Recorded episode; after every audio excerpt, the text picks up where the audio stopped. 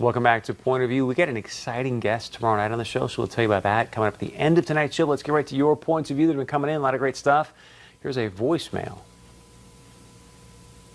First of all, obviously electing Joe Biden is going to lead to a much more competent response to the pandemic. Going to take care of state and local governments, make sure everybody has health care without taking away anyone's private insurance. I personally don't believe Biden's accuser, and I wish other Democrats would be willing to say so. Thank you very much for that uh, voicemail there. Interesting he says that because, uh, you know, it's interesting as you saw what happened with Al Franken, the Democrats sort of painted themselves into a corner. Um, due process. Due process is important.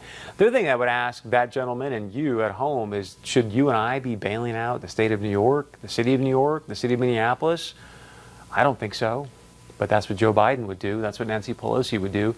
Here's a text that came in that Donald has done some good things for our economy, and that can't be denied. But he runs his mouth in a degrading way that makes me cringe. Both parties stop degrading each other personally and work together. Everyone is too selfish. Fantastic text there. I think we all realize by now that this isn't really about you and I and our families. Unfortunately, it's all about their own power.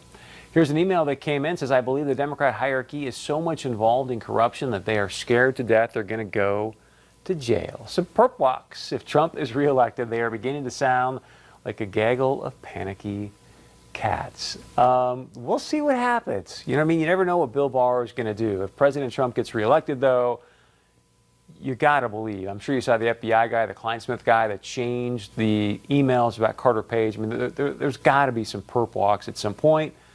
So we'll see what happens. All right, stay with us. We're going to tell you about a very special guest joining us on tomorrow night's show. Coming up right after this, and please share your point of view with us. You can email us, text us, leave us a voicemail.